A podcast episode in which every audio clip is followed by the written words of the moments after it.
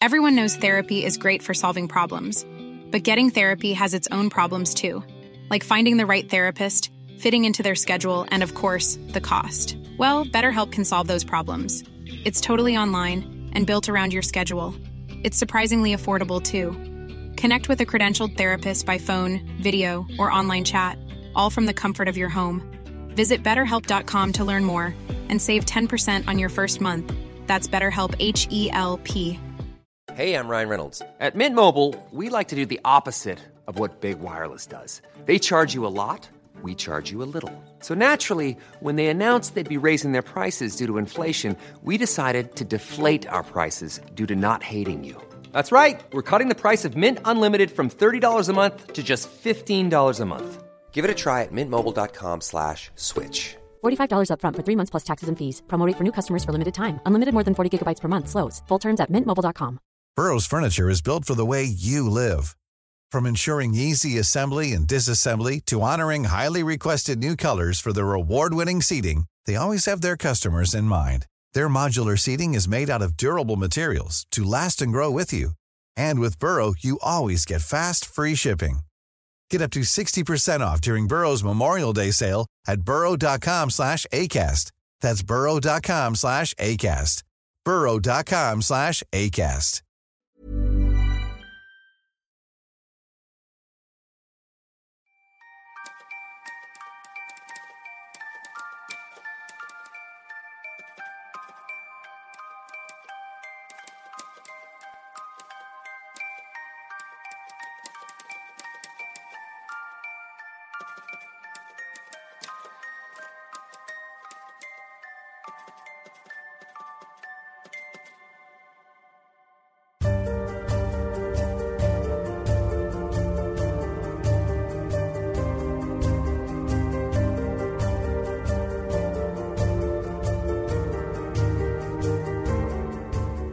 سلام، من علی بندری هستم. این اپیزود 67 پادکست چنل بیه و در فروردین 99 منتشر میشه.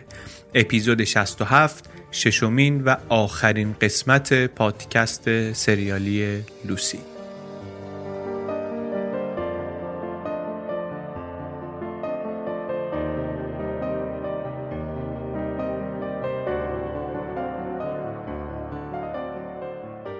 اول یک مرور کوتاه کنیم برای آنچه گذشت، بعد دیگه بریم توی قصه‌ای که برای بچه‌ها هم مناسب نیست. کلاً هم قصه‌ای که هم صحنه‌هایی، هم جزئیاتی، هم کلیاتی داره که دیگرانی هم ممکنه حساس باشن و دوست نداشته باشن.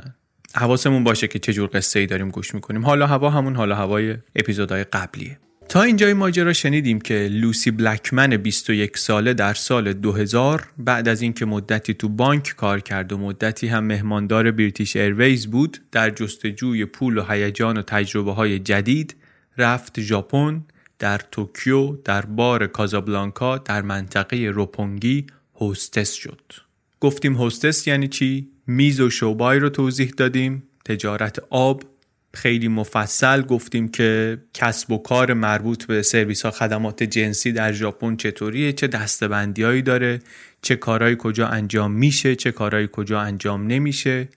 از لوسی و خانواده از هم پاشیده‌اش گفتیم، مادرش جین، باباش تیم، خواهرش سوفی. خیلی وقتا من گفتم سوفی، مثل اینکه تلفظ درست‌ترش سوفیه. تلفظا کلا خیلی مثل اینکه اشکال داشته دیگه، ببخشید، بیشتر مخصوصاً اون ژاپنی‌ها، ولی کم کم سعی کردیم بهتر بشه. خیلی وقتا هم نشد دیگه، از کسایی که میدونن و تذکر میدن و اینا ممنونی. از ژاپن گفتیم، از توکیو گفتیم، از روپونگی گفتیم، در آستانه ورود به قرن 21 از گم شدن لوسی گفتیم، از بیکفایتی و گیجبازی پلیس توکیو گفتیم و از این گفتیم که جنازه لوسی تکه تکه شده پیدا شد در یه غاری، در یه شکافی نزدیک آپارتمان تنها مظنون جدی پرونده. درباره این متهم صحبت کردیم، یوجی اوبارا. گفتیم که پدر مادرش مهاجران کره‌ای بودن که آمده بودن ژاپن، به این بهانه از رابطه ژاپنی‌ها گفتیم با کره‌ای‌های مهاجر، از فاصله فرهنگی و تاریخی بین دو کشور گفتیم، از خانواده اوبارا، از کودکیش، از زندگیش و نهایتاً هم از دادگاه طولانی محاکمه اوبارا به اتهام تجاوز منجر به قتل برای لوسی و یک خانم دیگه کاریتا، خانم استرالیایی، و بسیار تجاوز دیگه، 8 تا پرونده دیگه تجاوز و آزار و اذیت که اینا همه کارهایی که کرده هم نبود. فهمیدیم که اوارا در طول چند دهه گذشته داشته که تجاوز می‌کرده به زنها و دخترایی که از این طرف و اون طرف می‌برده، ژاپنی و غیر ژاپنی، و مفصلم اینا رو ثبت می‌کرده یا یادداشت می‌کرده یا فیلم نگه می‌داشته، عکس نگه می‌داشته از این قصه ها. از استراتژی دفاع اوبارا توی دادگاه گفتیم که چه ادعاهایی کرد، چه داستان‌های جدیدی مطرح کرد، چه زاویه‌های جدیدی به قصه داد، آدمای جدیدی اضافه کرد. این آدما کی بودن؟ امروز دیگه می‌خوایم بریم ببینیم آخرش چی شد. آخرش چی شد؟ چرا هم چی شد؟ و ببندیم دیگه قصه رو. اسم این قسمت آخر هم هست حکم.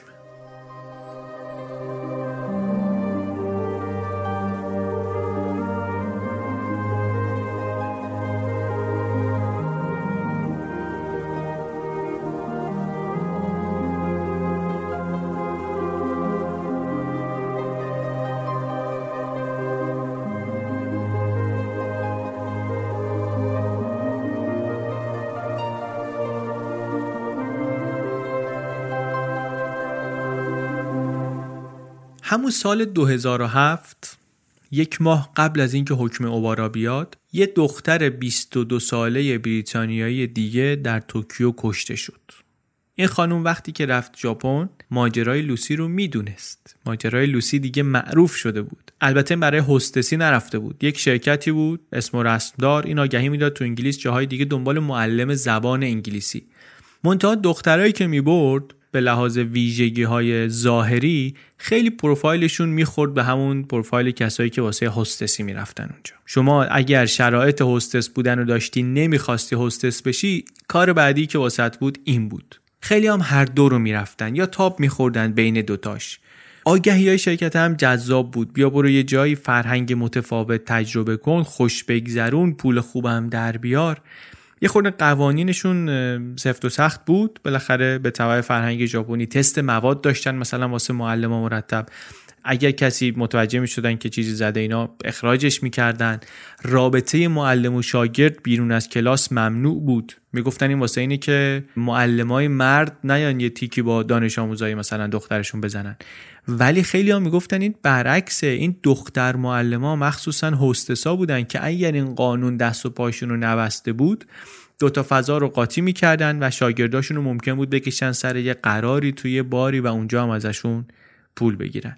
بگذاریم قصه این خانم رو نمیخوایم تعریف کنیم. خلاصش ولی اینه که ایشون که هم خیلی بیشتر از لوسی مواظب بود، خیلی حواسش بیشتر جمع بود، یه جا رفت خونه یه کسی که نباید میرفت. این اشتباه رو کرد و این رفتن همان و هرگز برنگشتن همان. یه یادداشتی البته گذاشته بود که مثلا من در این آدرس رفتم. از روی همون یادداشتم وقتی که خبر به پلیس دادن که ایشون نیامده، پلیس رفت اونجا و تو همون ساختمون اون بابایی رو که متهم شد بعدن به این کار دید و اونم تا اینا رو دید پا گذاشت به فرار و نتونستن بگیرنش. رفتن تو خونهش دیدن بله یه وانی توی بالکونه و توشم جنازه اون خانم رو دفن کرده، روشم خاک ریخته و دونه کاشته که سبز شه. یادآور همون وانی بود که لوسی رو توش پیدا کرده بودن. داستان عجیبی بود اینم. باز پدرش اینا رو افتادن اومدن ژاپن و مطبوعات شروع کردن به گزارش و شبیه سازی و یه دژاوویی هم داشت رخ میداد دیگه. به خاطر پرونده لوسی بعضی از آدما بین ماجرای این دوتا پرونده گیج میزدن، قاطیشون میکردن. دوتاش در یک کشور اتفاق افتاده، ملیت قربانی یکیه، جوون هستن هر دو، دوتا زنن، پروفایلاشون شبیه همه. آدما دیگه رفتن دنبال نتیجه‌گیری‌های خیلی بزرگ راجع به ژاپن و ژاپنی و رسانه‌های بریتانیایی هم فرصت دیگری پیدا کرده بودن که درباره روپونگی قصه‌های جذاب بگن، به بی‌کفایتی پلیس حمله کنن، گزارش قدیمی‌ها که دارن دوباره بکشن بیرون پخش کنن. بابای این خانومم همون کاری رو کرد که تیم بلکمن تفره میرفت ازش و نمی‌کرد. تو مصاحبه ها حالش بد بود، گریه می‌کرد، قیافش مثل آدم مفلوک و درمانده و رنج دیده بود. خشم داشت نسبت به قتل دخترش و اینو همش بروز میداد.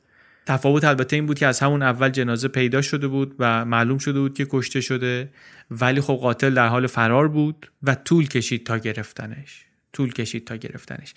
این قتل، این پرونده فرصتی فراهم کرد که این استریوتایپ‌ها بیان دوباره وسط. چیزایی که به خورد مغز و روان همه ما رفته ولی خیلی کسی دربارش چیزی نمینویسه. آقا فرهنگ جنسی در ژاپن چیه؟ این فرهنگی که پر از این استاکرها، آدمایی که دنبال دخترها را میافتن، اذیتشون میکنن، گیر میدن، پر از نیازهای جنسی سرکوب شده و منحرف، پر از این کامیک بوک‌های پورنوگرافی. این همه حرف درباره این که مردای ژاپنی چطور توجه میکنن به زنای غربی. اصلا میگفتن این دخترها که میرفتن اونجا معلم میشدن، بیزنسمنای پولدار فشار زیادی میذاشتن روی اینا که بکشنشون به خط هاستسی.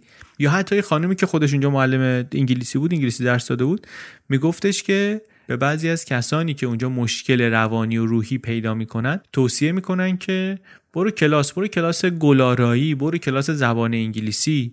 میگفت واسه اینه که خیلی از اینا سر از کلاس ما در میارن. خیلی اتفاق عجیبی شد این ماجرا. ژاپنیا هم مضطرب شدن. بابای این خانم یه بار گفت توی کنفرانس مطبوعاتی که این باعث شرم کشور شماست، شما باید کشورتون باید خجالت بکشه. تلویزیون ژاپن خبرنگار فرستاده بود انگلیس، تو خیابونای لندن از آدما میپرسید که آیا قتل این دختر تصویر شما رو از ژاپن لکه‌دار کرده یا نه. داشتن متوجه میشدن که اون مثل اینکه شغل هاستسی نیست که باعث این قصه شده. شاید اصلا کلا نگاه اینا به زن غربی اینطوریه. خیلی از معلمای دختر در ژاپن تعریف میکردن که مردایی میافتن دنبالشون، ولشون نمیکنن، نامه میدن، تعقیبشون میکنن، حرفای ناجور میزنن، میان خونه یا حضور تهدیدآمیز دارن، آزار و اذیت دیگه، استاکینگ و گیر دادن و از اینجور کارا. معلم زبان همون نقشی رو واسه خیلیاشون داره که هاستس داره. یکی میگفت چون قد این معلم‌ها بلندتره، دست نیافتنی‌تر به نظر میرسن اینا واسهشون. طبیعتاً دوباره سه باره چهار باره باید بگیم داریم درباره همه ژاپن حرف نمیزنیم، ولی داریم درباره یک اتفاقی حرف میزنیم که یک بار نیفتاده، تکرار شده.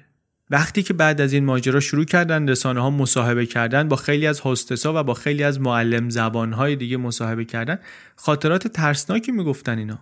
بعضیشون هم میگفتن که نگاه اینا به ما زن‌های غربی، نگاه از بالا به پایین، ما رو پست میدونن، تقبیحمون میکنن، ولی در همون حال میخوان که ما رو به دستم بیارن.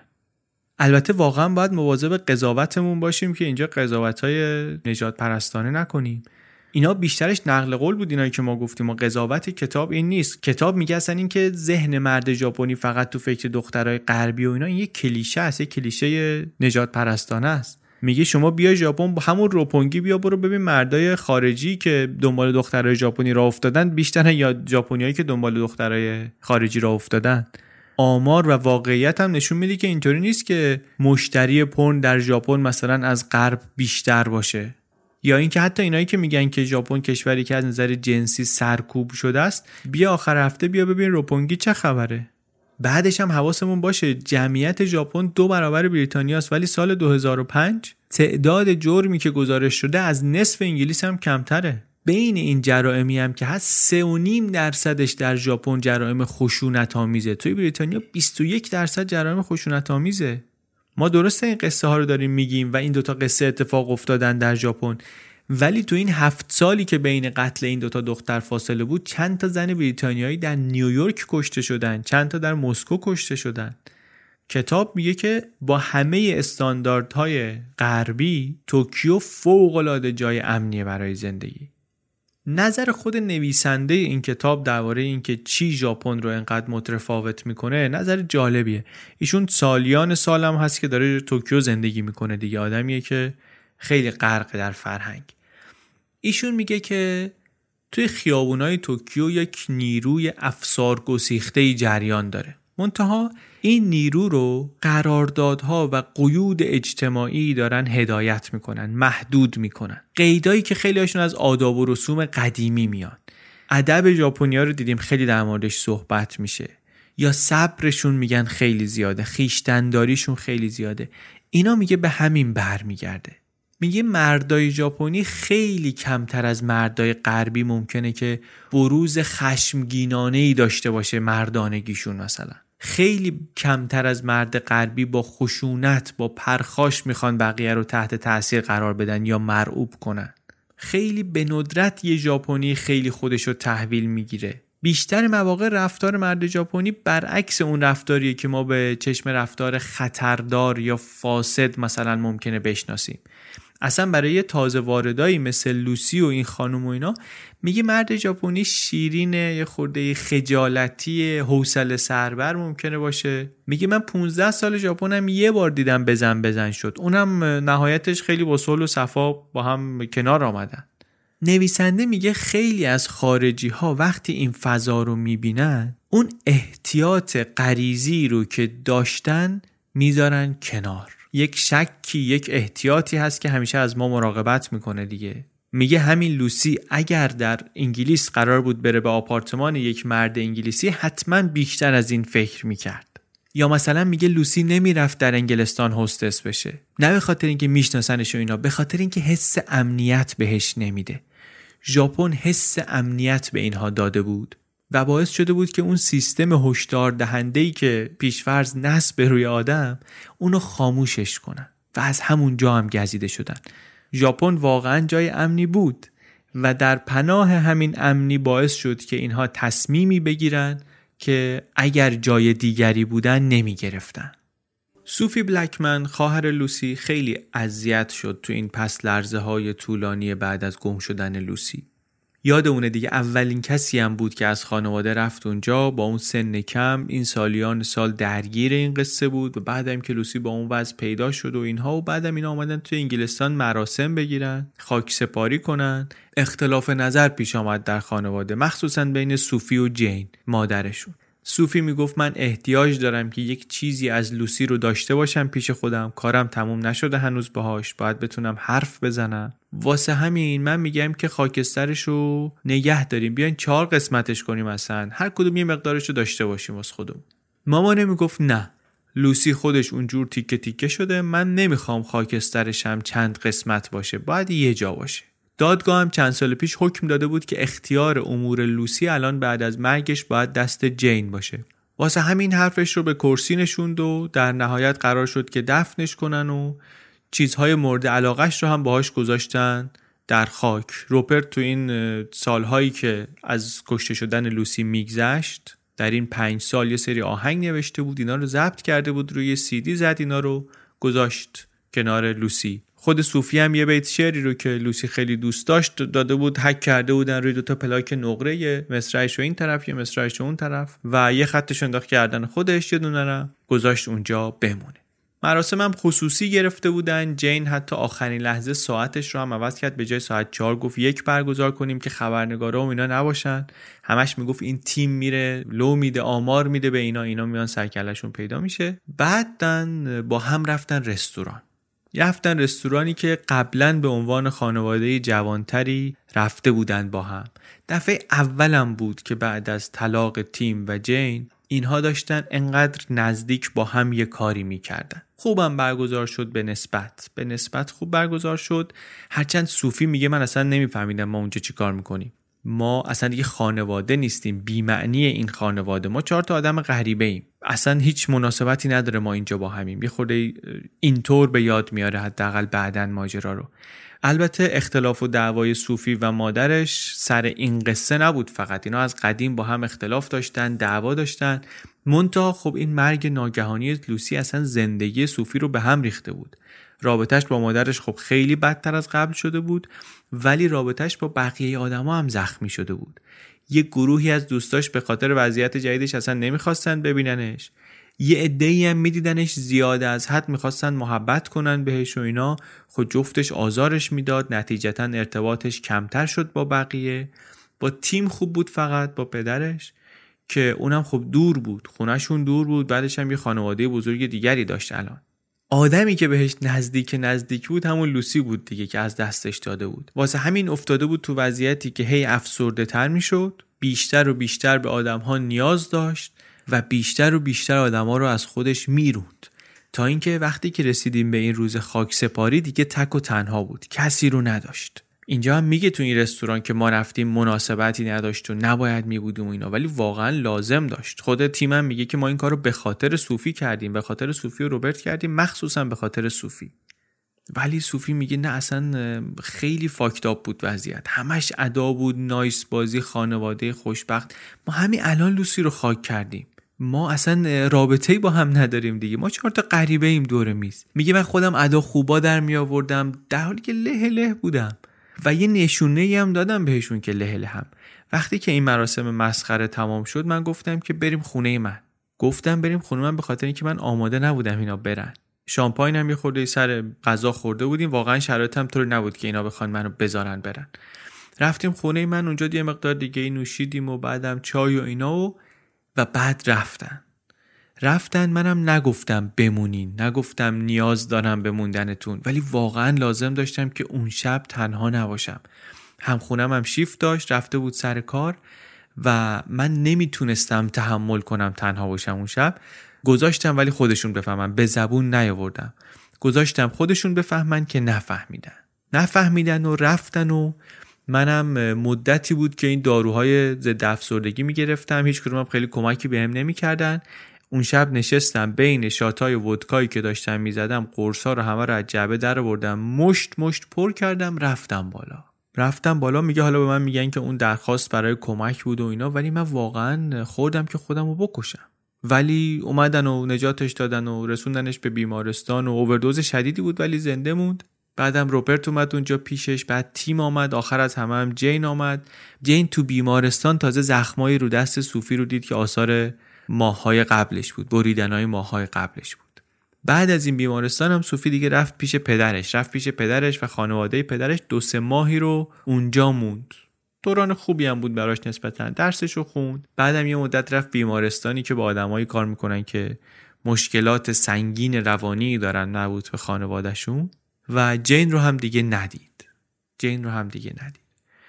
خانواده ولی ترکیده بود دیگه واقعا. خود تیم میگه که توی خانواده ما، میگه مثلا خیلی هم میگن که یه همچین مصیبتی خانواده رو به هم نزدیک میکنه و اینا، ولی تو خانواده ما همه شروع کردن تقصیرات رو انداختن گردن هم، تقصیرات همدیگه رو به روی هم آوردن که خب باعث میشه حال همه بدتر هم بشه دیگه.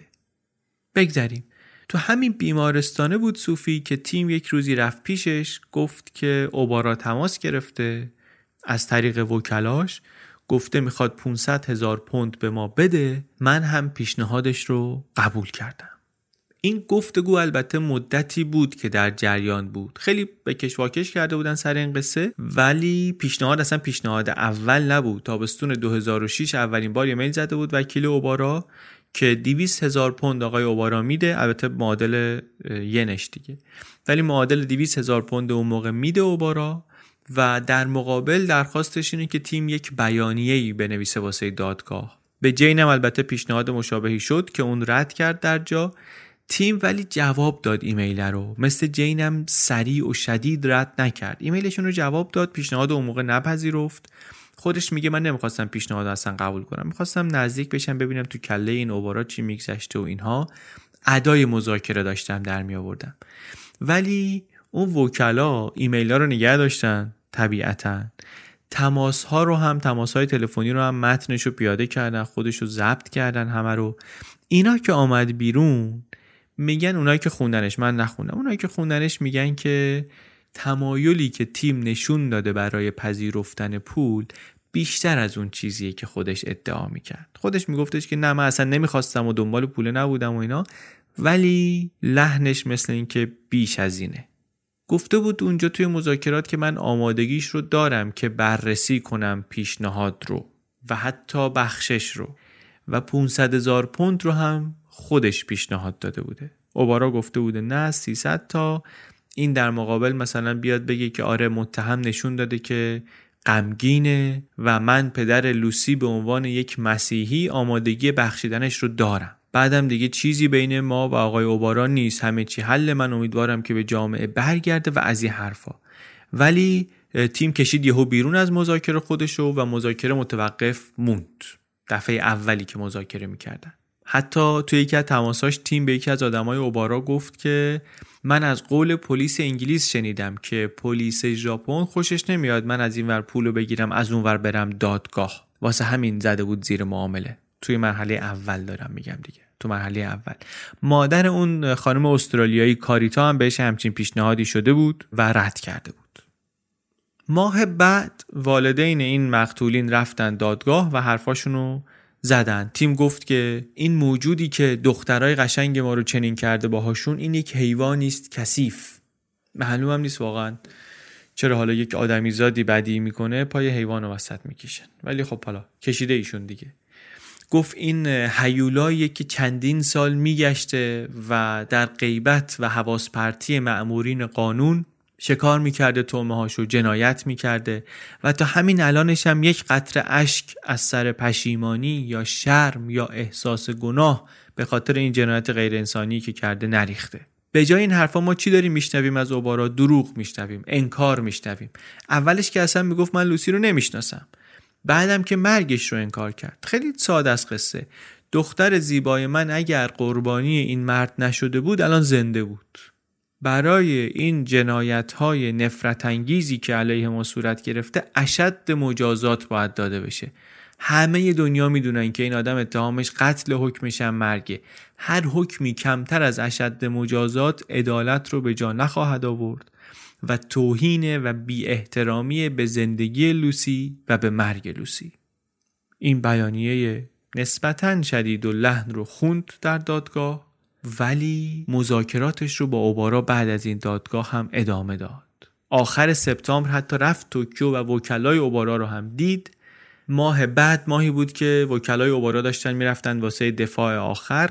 5 روز قبل از اون جلسه دفاع آخر 100 میلیون ین ژاپن معادل 450,000 پوند انگلیس منتقل شد به حساب آقای تیم بلکمن.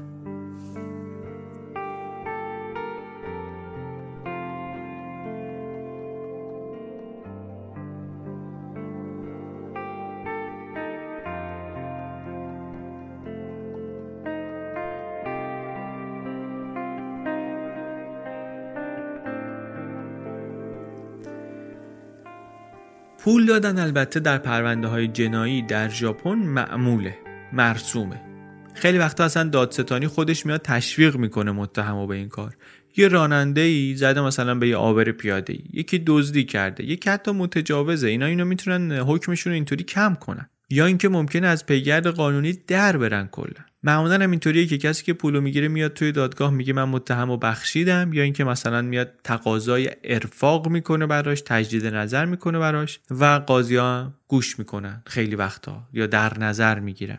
از دید غربی ممکنه خیلی این کار عجیب باشه، به خاطر اینکه عدالت باید غیر شخصی باشه و این یه مداخله خطرناکیه. منتها واسه ژاپنیا این عرفه که خلافکار باید برای جبران شرایط کسی که آسیب بهش رسونده هر کار از دستش برمیاد بکنه. مثلا توی یه پرونده تجاوز گروهی متهما دو دسته شدن، بعضیاشون 1.5 میلیون ین دادن به قربانی، بعضیا ندادن. اونایی که دادن حکمشون از 4 سال شد 1 سال. یه پرونده اینطوری رو شما 1.5 میلیون ین بدی میتونی 1 سال از حکم کم کنی. توی پرونده مثل قتل که مجازات ممکنه از 3 سال باشه تا اعدام، خب درخواست بازماندگان قربانی اگرم نقشش واسه متهم مرگ و زندگی نباشه، دوران زندانش رو واقعا میتونه کم کنه، میتونه اثر بگذاره روش. هرچند این با اون توافقی که اوبارا کرده بود با تیم بلکمن فرق میکرد. این اون نیست. اونجا اون پول به نشانه جبران خطا داده میشه، یعنی اینکه اون آدمی که داره پول میده خطاش رو میپذیره، مسئولیتش رو داره میپذیره، میخواد یه چیزی رو که خطا کرده درست کنه. اوبارا ولی چیزی رو قبول نکرده، که نه عذرخواهی همراه این پولایی که داره میده هست، نه اعترافی. خیلی هم حواسشون جمعه که بگن که این کامپنسیشن نیست، این میمایکینه، این به عنوان ترضیه خاطر داره پرداخت میشه، این یه پولیه برای تسلای خاطر بازماندگان. مسئولیت کیفری نشون نمیده اوبارا داره قبول میکنه. اصلا خطایی نکرده اوبارا، که میگه من یک آدم نجیبی هستم، مثل هر آدم نجیب دیگری این خانواده رو میبینم، اتفاقی که واسه لوسی و کاریتا افتاده منو تحت تاثیر قرار میده، وضع خانوادهشون بده و من میخوام در غم و رنجشون شریک باشم و در این اوضاع کمکشون کنم.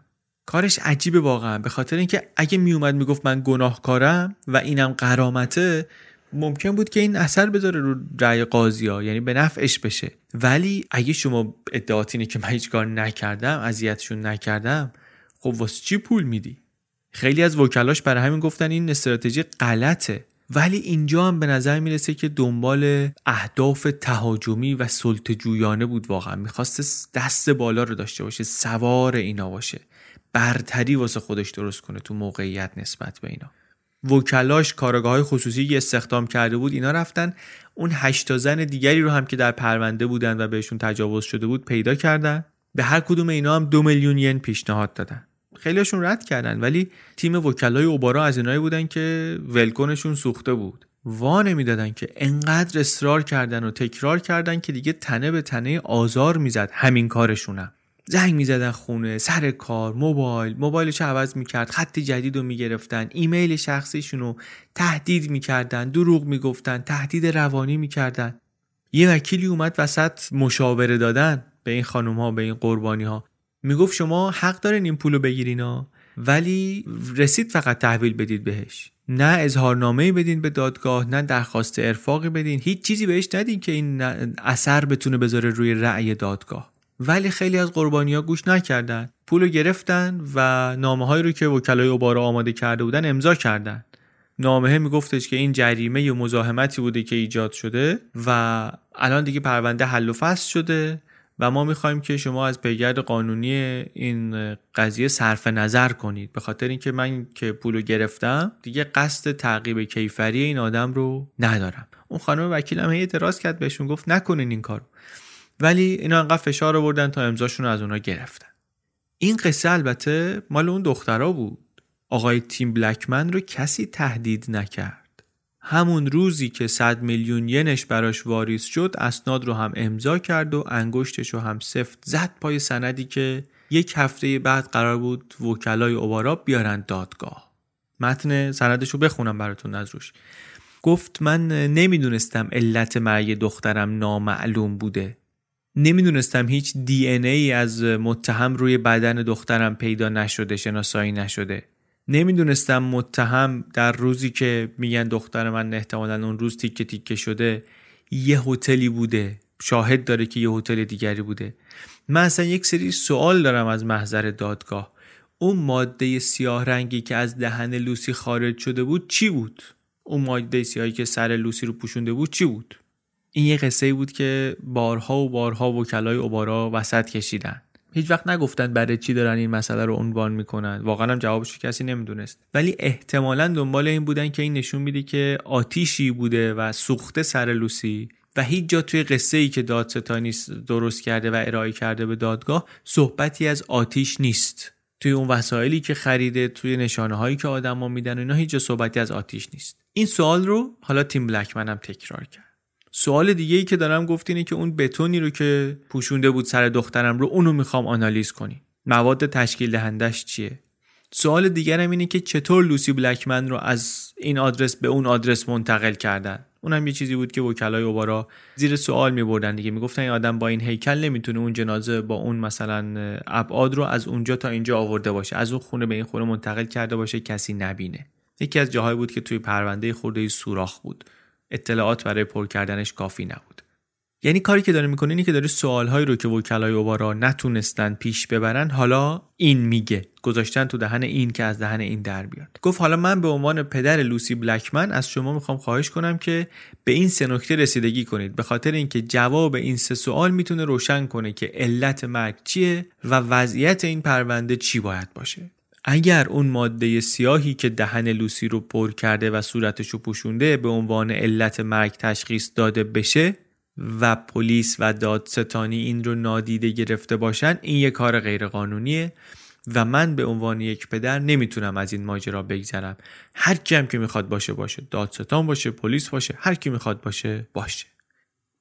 نام گرامر دست و پا شکسته‌ای داشت، جزئیات غلط غلوطی داشت، نشون میداد که عبارات و کلمات مال تیم نیستن. تیم اصلا توجهی هم نکرده به این چیزا، گذاشتن جلوش. اینم حالا دیگه تا چه حدی نگاهش کرده نمیدونیم، ولی امضا کرده. عجیب بود واقعا، برای همه این عجیب بود که چطور اینقدر راحت حاضر شده پرونده رو ببره زیر سوال، اونم واسه 500,000 پوند. اونم واسه 500,000 پوند. سوفی میگه من جلو همه حمایت کردم از تصمیم بابام، ولی موافق نبودم. نه اینکه فکر کنم مثلا پول گرفتنش غلط بوده یا چی، ولی میدونستم جرش میدن بابت چنین کاری. اول از همه هم مادرم، بعد بقیه و بعدم همه. مهم نیست حالا چطوری توجیهش بیاد بکنه، مهم نیست چه توضیحی بده، پوستشو میکنن، ریز ریزش میکنن. و البته که کردن. فردای روزی که تیم برگشت انگلیس، وکلای اوبارا ماجرا رو رسانه‌ای کردن. روزنامه ها اون آخر هفته توی بریتانیا پر شدن از این قصه. یکی تیتر زد بلاد مانی، خونبها. یکی دیگه گفت که از قول جین، گفت من و بچه‌هام نمیپذیرفتیم همچین پولی رو، نپذیرفتیم. تیم جلوی درخواست فرزندانش ایستاده با چنین کاری. خانواده و دوستان با وفای لوسی حالشون از خیانت تیم به هم میخوره.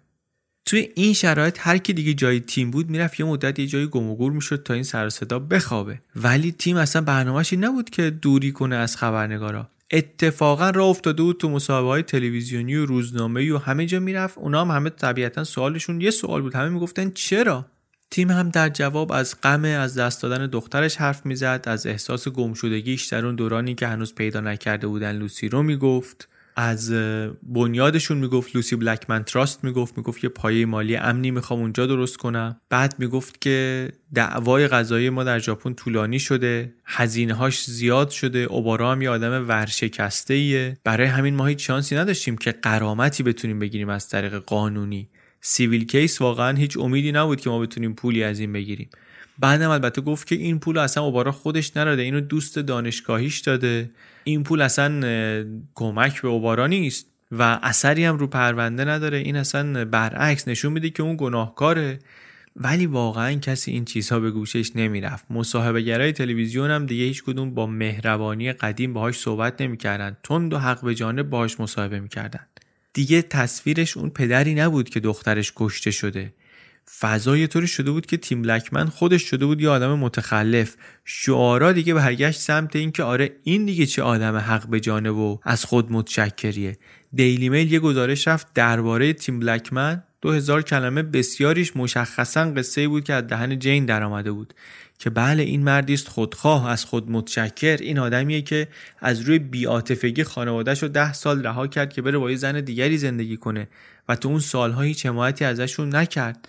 از این صحبت‌ها. فقط هم خانواده نبودن، اونایی که در توکیو پول داده بودن واسه عملیات نجات هم شاکی بودن. اونا هم شوکه شده بودن از رفتار تیم. یکیشون میگفت که من دفترمو داده بودم به اینا، خط تلفن به اینا داده بودم، من تو رستوران حساب داشتم، گفته بودم میری غذا میخوری به حساب من. این خبرنگارا و اینا رو برمی‌برد، داشت می‌برد اونجا خوشگذرونی. بعدم سوفی رو 2 روز ول کرد تو توکیو تک و تنها به امان خدا. اصلا شروع کردن بعضیایی که این با لوسی اینقدر نزدیک نبوده، تراستو میخواسته راه بندازه، با جین مشورت نکرده اصلا. خیلی سر و صدا علیه تیم بلکمن بالا گرفت. بعد تیم یه نامه‌ای نوشت به دادگاه توکیو که بله یه پولی از طرف دوست آقای اوبارا به نشانه همدردی من پذیرفتم، همونطور که هر کسی دیگری هم از هر جای دنیا پولی بده به نشانه همدردی من میپذیرم. این پذیرفته شد به خاطر اینکه متهم رو گناهکارتر نشون میده در پرونده لوسی. یا آدم ورشکسته است، این میتونه وضعشو بدتر کنه. ایشون گناهکاره و همچنان داره تظاهر میکنه که بیگناهه. این جنایتکاری وحشی و دخترمون رو قربانی این جنایتش کرده. ولی دیگه کسی به این حرفای آقای تیم بلکمن گوش نمیداد. 1 ماه بعد از اینکه این پول رو گرفت 64,000 پوند داد و یک یات خرید، یه قایق تفریحی خرید، دومین قایقش هم بود. سعی کرد این رو هم توضیح بده که این یه جور سرمایه گذاریه بابت اون شرکتی که من دارم راه میندازم و اینا، ولی بازم کسی دیگه به حرفای ایشون توجهی نکرد. جین هم دوباره یه مصاحبه مفصل کرد با دیلی میل، دوباره شست تیمو پنگ کرد و آخرش هم گفت از من بپرسی تیم 1 میلیون سکه نقره گرفته. باز یهودایی که مسیحو فروخت به 30 سکه راضی بود. تیم 1 میلیون سکه گرفته. این وسط همسر جدید خانم جین هم در اومد پشتش که بله اصلا این ماجرا 2 تا ورژن داره، 1 ورژن تیم و 1 ورژن حقیقت، که اون نسخه حقیقتش هم دست ماست، دست جینه. اونم آدم عجیبی بود، فکر میکرد خودش خیلی آدم باهوشی و میگفت من شخصیت آدما رو میشناسم و کتاب نوشتم و اینها، و تحلیل میکنه توی کتاب مفصل تحلیل شخصیت میکنه تیم رو واسه نویسنده. البته اینو اقدام قانونی هم کردن علیه تیم. حتی یکی از بیزنسمن انگلیسیایی که توی توکیو بود اینجا اومد پول داد، یه وکیل گردن کلفتم گرفتن، رفتن سمت اینکه تیم کلاهبرداری کرده، ولی خب اتهام هوشمندانه ای نبود. از کی کلاهبرداری کرده؟ از اوبارا که کلاهبرداری نکرده، اون خودش خواسته پولو بده. از جین هم که کلاهبرداری نکرده، به خاطر اینکه خب پیشنهاد به اونم شد این رد کرده بود. حتی جین و شرکاش رفتن این سمتی که توی بنیاد لوسی بلکمن تخلف مالی اتفاق افتاده. پلیس هم رفت اونجا یه مقدار گشت و چیزی اونجا هم پیدا نشد. خیلی ولی حمله کرد به تیم جین، هم از نظر رسانه‌ای و در انظار عمومی و هم از نظر حقوقی و قضایی. صوفی میگه من واسه همینه که نمیخوام با مامانم ارتباط داشته باشم. نیاز عجیبی داره به اینکه بابام رو نابود کنه، هر کاری که اون میکنه رو نابود کنه، بدون اینکه حتی به این فکر کنه که این کارش چه اثری میگذاره روی من و روی روپرت. این فقط خودشو میبینه. بابا جان تو با این ازدواج کرده بودی، حالا طلاق گرفتی دیگه، جدا شدی، بگذر، عبور کن. حالا ازدواج هم کردی دیگه، ولش کن. چطور میشه آدم توی ازدواج جدیدش خوشحال باشه، راضی باشه، ولی تمرکزش هنوز رو شوهر سابقش باشه؟ برو زن. چی میگفت حمید فراخت نژاد؟ میگه بابا برو زنهای مردم ببین، زندگیهای مردم ببین، زندگی تو بکن، چه تاخه. بعدم صوفی میگفت این بابا راجر رو بگو، شوهر جدید مادرش، میگفت اون چه گیری داده، اون اصلا چه نیازی داره به این کارا، به تحقیق کردن ها، هزینه میکنه، وقت میذاره. بابا تو زندم اگه زن نداری، زندگی داری، برو خود زندگی تو بکن دیگه، چیکار به شوهر سابق زنت داری؟ عجیب نیست این دنبال این چیزاست. خلاصه صوفی از تماشای این کارهایی که جین میکرد خیلی اذیت میشد. دو تا جلسه آخر محاکمه اوبارا، جلسه 60 و 61، کلوزینگ آرگومنت هم دادستانی بود هم وکلا. دو طرف باید می اومدن حرف آخرشون رو می زدن که حرف جدیدی هم نبود. مفصل البته هر دو صحبت کردن. اوبارا اومد دوباره اشکالاتی رو که به پرونده داشت گفت، سوراخ‌های قصه رو گفت، من آدم کوچیک اندامی هستم نسبتاً، بدن یه زن به این بزرگی رو من چطوری بردم تو ماشین گذاشتم بدون اینکه کسی منو ببینه، سوالات توی پرونده زیاده، چطوری شما میتونید از صحت وقوع جرم به این شکلی که میگید مطمئن باشید؟ هیچ مدرک قطعی وجود نداره، علت مرگ قربانی هم مشخص نیست، هیچی هم پیدا نشده که متهم رو وصل کنه به دست داشتن در مرگ لوسی، نه دی ان ای هست نه، در حالی که دادستانی میگه که آقا با کلروفرم مثلا کشته شده، اثری از اون هست در بدنش. دادستانی هم از اون ور مدارکی رو ارائه داد که اونم باز برای همه آشنا بود، تاریخچه طول و دراز این بازی تسخیر اوبارا رو ازش حرف زد، گزارش قربانی هایی که زنده مونده بودن رو گفت، ویدیوها و داروها و تماس‌های تلفنی شک برانگیز و خریدا و سرچ‌های اینترنتی و حتی گفتن اون توجیهات نامعقولی که می آورد و داستانای مضحکی که سرهم می کرد، اینا اصلا خودشون مدرکی هستن در گناهکار بودنش. خیلی هم زبان تندی داشت، معمول نیست در دادگاه‌های ژاپنی که اصلا صفت و اینا زیاد مثلا استفاده کنن، خیلی اداری و بوروکراتیک و خشک برخورد میکنن. منتها اینجا زبان خیلی تند بود و نوشته بود که این یک حیوان هیله‌گره، هیچ اثری از پشیمانی نشون نداده، ردی از انسانیت توش نمیبینیم، در تاریخچه جنایت‌های جنسی این پرونده شگفت‌انگیزیه، ما مصرانه درخواست حبس ابد داریم. قبل از اینکه این بیانیه رو بخونن، وکلای اوبارا مکرر درخواست کردن که تیم بلکمن باید بیاد شهادت بده. قاضی هم گفتش که آقا جون شما چه سوالی دارید بپرسید؟ گفتن که ایشون از ما 100 میلیون ین پول پذیرفته مثلا هفته پیش، ما میخوایم ببینیم که چرا پذیرفت، قبلا نمیپذیرفت، چرا پذیرفته، ما میخوایم فرایند فکریش رو بفهمیم، چی شد از اونجا به اینجا رسید، ایشون شاهد مهمیه و ما میخوایم که بیاد. قاضی میگفت نه ما قبلا به اندازه کافی با ایشون صحبت کردیم. وکیل یه خورده نق زد و بعد اعتراض کرد و اینا، قاضی هم عصبانی شد، گفت اعتراض وارد نیست و اینا و مراقب رفتارت باش و قاضی رو عصبانی کردن. خلاصه عصبانی کردن و خیلی کار عجیب غلطی هم به نظر می رسید، به خاطر اینکه خب این بابا میخواد درباره گناهکار یا بی گناه بودن شما قضاوت کنه. الان آخرین لحظات دادگاه قبل از اینکه مثلا بخواد بره به فکراش برسه، چیزاشو مرتب کنه، شما عصبانیش میکنی، دادگاه که دادگاه خیلی پیچیده‌ای نبود در بیشتر زمانش. این آخرم که اینا همچین اشتباهی کردن. وقتی که این جلسه تمام شد در دسامبر سال 2006 خیلی دیگه آدما شکی نداشتن که چه جور حکمی از این دادگاه بیرون خواهد آمد. 5 ماه دادگاه فرصت داشت تا رأی رو صادر کنه و تردید کمی وجود داشت درباره اینکه رأی نهایی دادگاه چی میتونه باشه.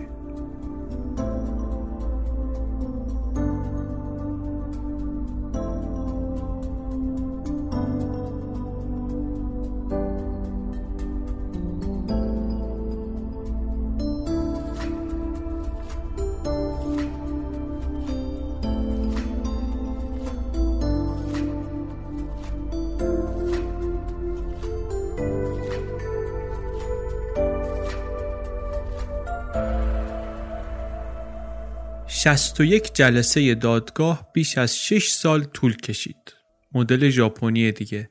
با سرعت دادگاه‌های بریتانیایی مثلا 5 روز در هفته، صبح جلسه، بعد از ظهر جلسه، 1.5 ماه باید تمام می‌شد این دادگاه. اینجا ولی 6 سال طول کشید و توی این 6 سال هم اوبارا خیلی کار کرد. خیلی هزینه کرد، حالا هم هزینه مستقیم حقوقی و وکلا و تحقیقات و اینها، همین که مثلا کارگاه خصوصی در بریتانیا استخدام کرد برن درباره سابقه تیم تحقیق کنن، سابقه لوسی، سابقه فیلیپه، سابقه خواهر فیلیپه. یه سایتی هم آوردن بالا انگلیسی و ژاپنی، به تفصیل روایت اوبارا رو توش منتشر کردن، تیکه تیکه البته، بعد تیکه‌های دفتر خاطرات لوسی رو اونجا گذاشتن. یک سندهایی رو هم که تیم امضا کرده بود گذاشتن توی همون سایت. سال 2007 هم چند روز قبل از اینکه دادگاه قرار بود حکمش رو بده یک کتاب منتشر کردن تیم اوبارا. البته نگفتن که کتاب رو مثلا ما منتشر کردیم. رسما اعلام شد که یک تیمی که در جستجوی حقایق پرونده لوسی هستن نوشتن کتاب رو. اسم کتاب هم بود حقایق درباره پرونده لوسی. رو جلدش هم عکس یه سگ مرده‌ای بود. ولی پر بود از همین قصه هایی که اوبارا تو دادگاه تعریف کرده بود و مدارکش و اسناد و همه اینها و زیر سوال بردن روایت های دادستانی. توی همین کتابم قصه زندگی اوبارا، جوونیش، اون اعتیادش به الکل، همه اینا رو گفته بود.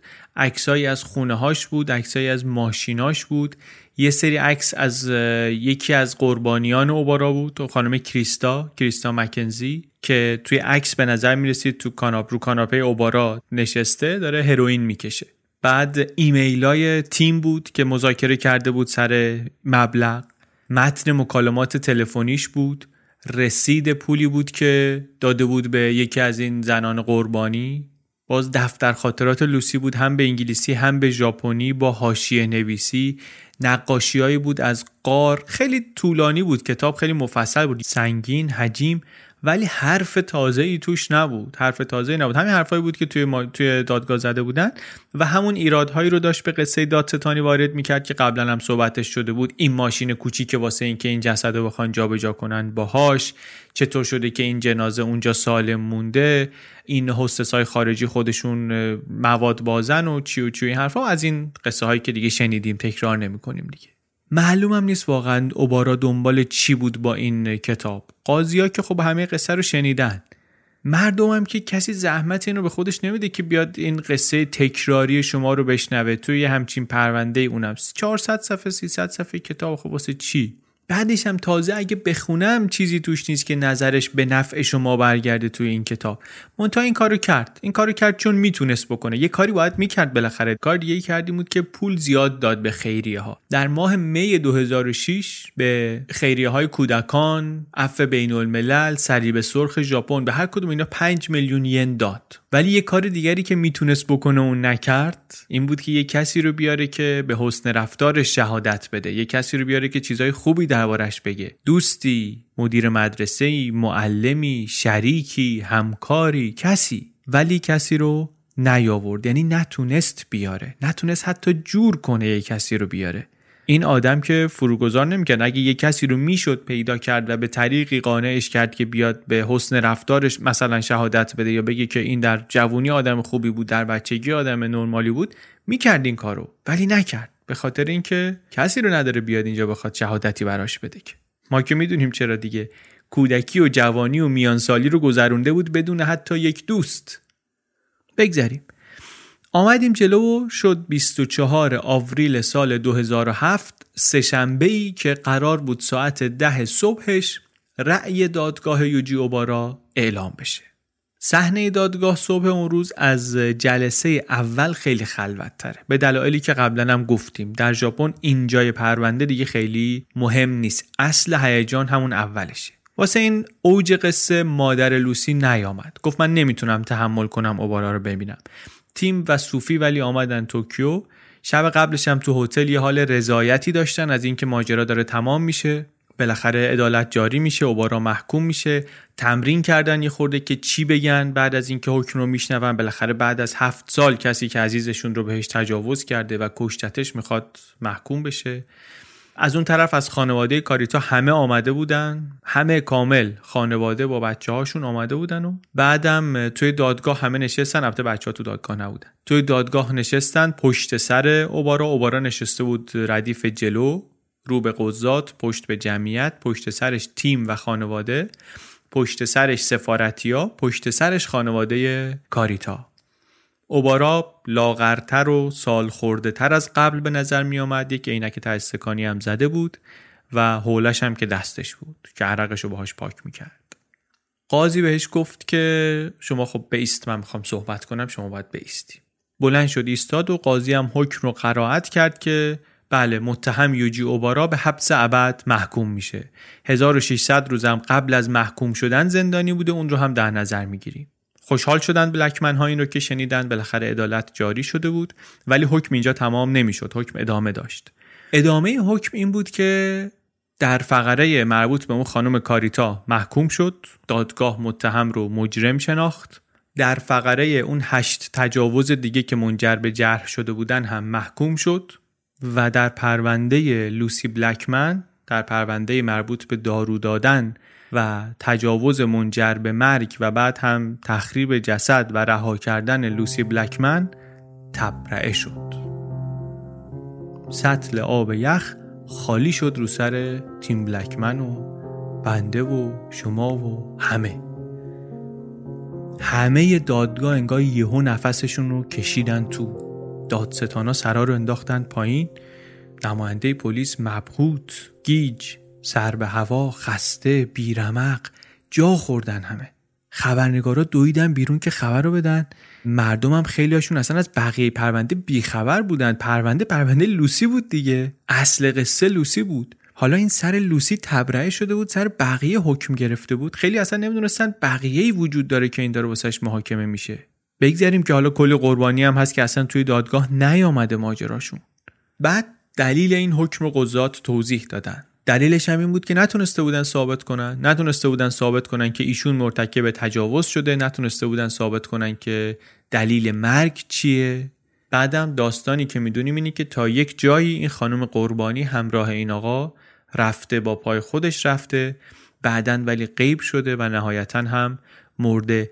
یه دستی در کار داشته، یه چیزایی شاید میدونسته، ولی مدرکی نداریم که مستقیم وصلش کنه به این جرم و بگه که این کار رو کرد.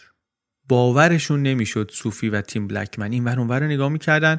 بقیه هم تو صحنه دادگاه احتمالاً بیشترشون دارن زیر لب فحش میدن. بعد توضیح دادن که رد پای اوبارا در سربه نیست کردن جنازه هست، اطلاعات خلاف واقع داده درباره زنده بودنش، ولی برعکس بقیه اینجا نه ویدیویی هست از تجاوز، نه مدرکی از اینکه ایشون دارو داده به لوسی یا مثلا آزارش داده. واسه همینم به رغم شباهت هایی که این پرونده ها دارن، چون علت مرگ معلوم نشده، نتونستن به این نتیجه برسن که ایشون عامل تجاوز یا مرگ بوده. کاری هم که کرده آدم ربایی نیست، کسی رو به خلاف میل خودش جایی نبرده. لوسی رو طبق قراری که داشتن و مرسوم هم بوده برده خونه خودش. لوسی هم با خواست خودش یا با موافقت خودش و با پای خودش رفته اونجا. مدارک درباره لوسی کافی نیست، در نتیجه اوبارا بیگناهه. قصه اون قربانیان دیگه فرق میکنه. اون 4 زن ژاپنی و 2 بریتانیایی و 1 اوکراینی و 1 هم کاریتای استرالیایی، اینها رو هم اوبارا آورده خونه، ولی دعوا بهشون داده، تعرض بهشون کرده، اجازه‌ای و موافقتی در این باره اینا نداشتن، قراری با هم نذاشته بودن. دراگ همیشه خونش حاضر بوده، آماده بوده، تجهیزات ویدیو هم همینطور. درباره کاریتا هم که نظر قضات این بود که اصلا همون کلروفرم باعث مرگش شده و از همون نمونه کبدم به این نتیجه رسیدن و برای همینم حکم دادگاه درباره اونها اینطوری شد. اون پولی رو هم که تعارف کرده بود به خانواده‌های قربانی‌ها و داده بود بهشون، گفتن اثری در حکم ما نداشته. گفتن ما این تصمیم رو مستقل از اون گرفتیم. خانواده کاریتا البته یه پرونده شکایت مدنی هم داشتن، امیدوار بودن که از اونجا بتونن یک مقداری از اموال اوبارا رو بگیرن. هرچند اوبارا ورشکسته بود، چیزی به نام خودش نبود، دسترسی به منابع مالی داشت به خاطر اینکه دست خانوادهش بود، از جمله دست مادر 80 خورده ای سالش، ولی به نام خودش چیزی نبود.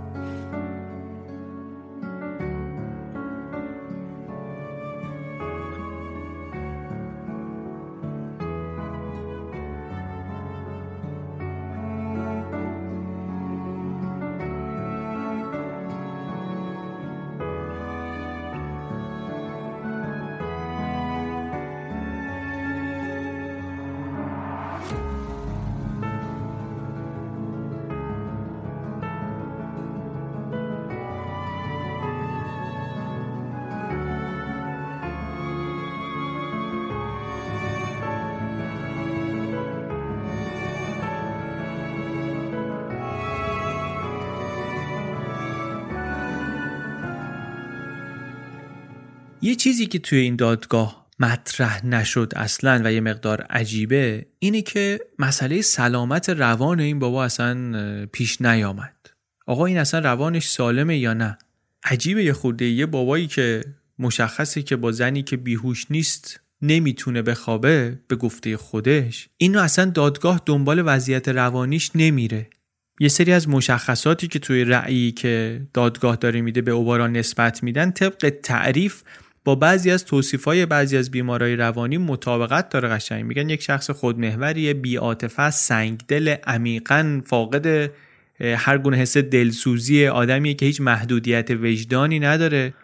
ما اونوریشو زیاد دیده بودیم که به استناد 4 تا حرف یا 4 تا گزارش از این طرف و اون طرف، بدون معاینه، بدون اینکه جلسه‌ای برگزار بشه، حضوری کسی بررسی کنه، آدم متخصصی بررسی کنه، به آدمایی، به مجرم‌های، متهم‌های برچسب میزنند، برچسب رفتار افراطی و وحشیانی و ضد اجتماعی و روانی و رفتار شیطانی و اینها میزنند. از اینایی که کارو راحت میکنه دیگه، آدم خوبا جدا، آدم بدا اون طرف، اونا دیگه ما مثلا از اونا جداییم چون اونا مریضن، چون بیمارن.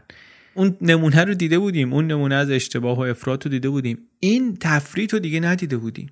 توی رسانه‌ها درباره کره‌ای بودن تبار اوبارا حرف می‌زدن، انگار این اصل و نسب خارجیش مثلا جامعه ژاپن رو از مسئول بودن در قبالش مبرا می‌کنه. ولی درباره این موضوع نه، درباره وضعیت روانش صحبتی نمی‌شد. هرچند اون کره‌ای بودن هم خیلی حرف پذیرفته‌ای نیست. اوبارا هر چی که بود از دل ژاپن درآمده بود. درست نمیشد گفت از کجا، ولی از ژاپن درآمده بود. ریچارد پری البته میگه من خیلی تلاش کردم که بتونم ببینمش، که سعی کنم بهتر بفهممش. من خیلی تلاش کردم این آدم رو بفهمم ولی نتونستم. حالا نمیدونم بازیشو خوردم، نمیدونم اصلا چیزی برای فهمیدن بود یا نبود. شاید همه چیزایی که بود واقعا همینی بود که بیرون میدیدیم. ولی واقعش اینه که نتونستم خودش رو ببینم و نتونستم اونطوری که میخوام نفوذ کنم به مغز این آدم. آدم عجیبی باید باشه کسی که اینطوری در رو به روی دنیا میبنده. آدمی که توی دادگاه یه دفعه میگفتش که اینا اگه اصلا بیهوش نمیشدن بازی ما بازی نمیشد، اینا باید میرفتن به کما. این آدم عجیبی باید باشه. قاضی بهش گفت چرا اینا اگه بیهوش نمیشدن بازی نمیشد؟ گفت به خاطر اینکه اون وقت ممکن بود یه چیزایی حس کنن، ممکن بود خوششون بیاد، ممکن بود لذت ببرن. قاضی گفت خب خوششون میومد چی میشد؟ گفت اون وقت دیگه بازی نمیشد، که بازی به هم میخورد.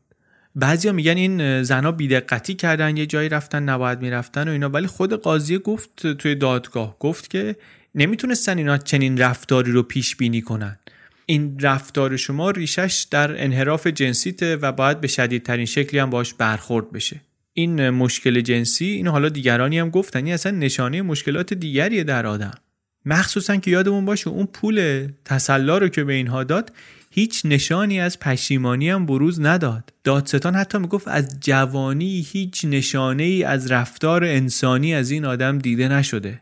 واسه همین هم هست که داستان کودکی و رشد و بلوغ و جوانی و نوجوانیش مهمه. چه جور تربیتی، چه جور زندگانی داشته که این ازش در آمده. خودش هم توی بیانیه پایانی دادگاهش بدون اینکه جرمی رو بپذیره، تقصیر رو بپذیره، این حرف رو پیش کشید. اشاره کرد به این آدم باهوشی بود، خیلی هم مفتخر بود به باهوش بودنش، خیلی هم متشکر بود از خودش، ولی یه اشاره به این موضوع، به موضوع تربیتش و جوانیش و اینها کرد. حکم که داره اعلام میشه 7 سال تقریبا میگذره از روزی که لوسی بلکمن رسید به ژاپن. 15 سال میگذره از روزی که چراغ زندگی کاریتا خاموش شد، اون خانم استرالیایی. 27 سال میگذره از روزی که تیم جون لوسی رو نجات داد، لوسی رو که بچه بود. 28 سال پیش از این روز، در همین هفته‌ای که حکم اعلام شد، 28 سال پیشش پدر یوجی اوبارا در هنگ کنگ مرد یا به قتل رسید. 70 سال داره میگذره از زمانی که والدین اوبارا به عنوان مهاجرهای فقیری از مستعمره ژاپن، از کره‌ای که مستعمره ژاپن بود، آمدن به اوساکا. 84 سال میگذره از قتل عامی که بعد از زلزله مهیب کانتو انجام شد، وقتی که ژاپنیا افتادن به جون کره‌یا و مثل حیوان کشتنشون. اینا همه به هم ربط دارن، همشون در رسیدن به این نقطه‌ای که امروز ما ایستادیم که قاضی حکم رو اعلام میکنه اینها نقش دارن. تیکه تیکه تیکه تیکه این قصه چیده شده به اینجا رسیده. ما هم برای همین قصه رو اینطوری تعریف کردیم. اصلا این قصه رو باید اینطوری گفت. باید شما بتونی ببینی که این 84 سال پیش چه اتفاقی افتاده. این به معنی رفع مسئولیت از هیچ کسی نیست، ولی به این معنیه که این قصه خیلی بزرگتره. شاید هر قصه ای همینطوره، واقعا خیلی بزرگتر از اینه که شما یه کات کوچیک بزنی بگی بیا این تیکشو گوش بده، این تیکشو بخونم، همشو فهمیدم. نه، هرچی بیشتر بری عقب بیشتر میفهمی، هرچی عمیق‌تر بری تو بهتر میفهمی. بگذاریم لحن حکم، لحن قاضی ها نسبت به اوبارا انزجارآمیزه، ولی بالاخره بزرگترین شوکی که هست، بزرگترین خبری که هست، همین حکم تبرئه است. تیم بعد از جلسه دادگاه گفت که امروز عدالت اجرا نشد، به نظر ما نتونستن و این رو ما شکست سیستم قضایی میبینیم. سفارتی‌ها هم زنگ زدن، خبر رو به جین دادن، اون هم گفت که این چیزی بود که من ازش میترسیدم. من به دختر عزیزم لوسی میگم که خیلی دلم براش تنگ شده، احساس میکنم این سوراخی که توی سینه منه هیچ وقت از من دور نمیشه دیگه، همیشه با من هست، ولی باور دارم که یک روز دوباره همدیگر رو در آغوش میکشیم. مامانت هیچ وقت امیدش رو برای پیدا کردن عدالت و حقیقت از دست نمیده.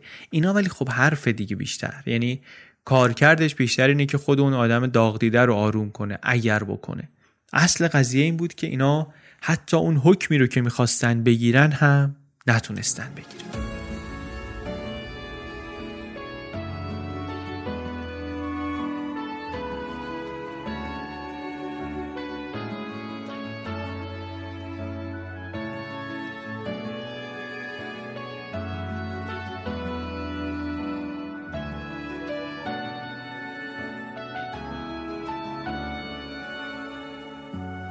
یک فاجعه‌ای مثل این روی بازماندگان و روی زندگیشون هم اثر عمیق و دیرپایی میگذاره. سوفی رو شنیدیم کارش به کجا کشید. روپرت برادر لوسی هم افسرده شد. با مامانش زندگی میکرد، ولی بیشتر وقتا میرفت توی اتاقش درو میبست، گریه میکرد. حتی دوست پسر سابق لوسی هم که تو سفر اول با سوفی رفته بود توکیو، اونم گفت من آدم عجیبی شدم، من آدمی شدم خشمگین، من پسری بودم که یه طوری تربیت شده بودم که به خانم‌ها احترام میذاشتم همیشه، ولی وارد یه رابطه‌ای شدم با یکی از همکارام و قشنگ مثل نخاله ها رفتار کردم. واقعا آدم آشغال کله‌ای بودم توی اون رابطه. مدت‌ها من رفتم کلاس مدیریت خشم، انقدر خشم در من جمع شده بود واقعا می‌خواستم یکی رو بگیرم بکشم.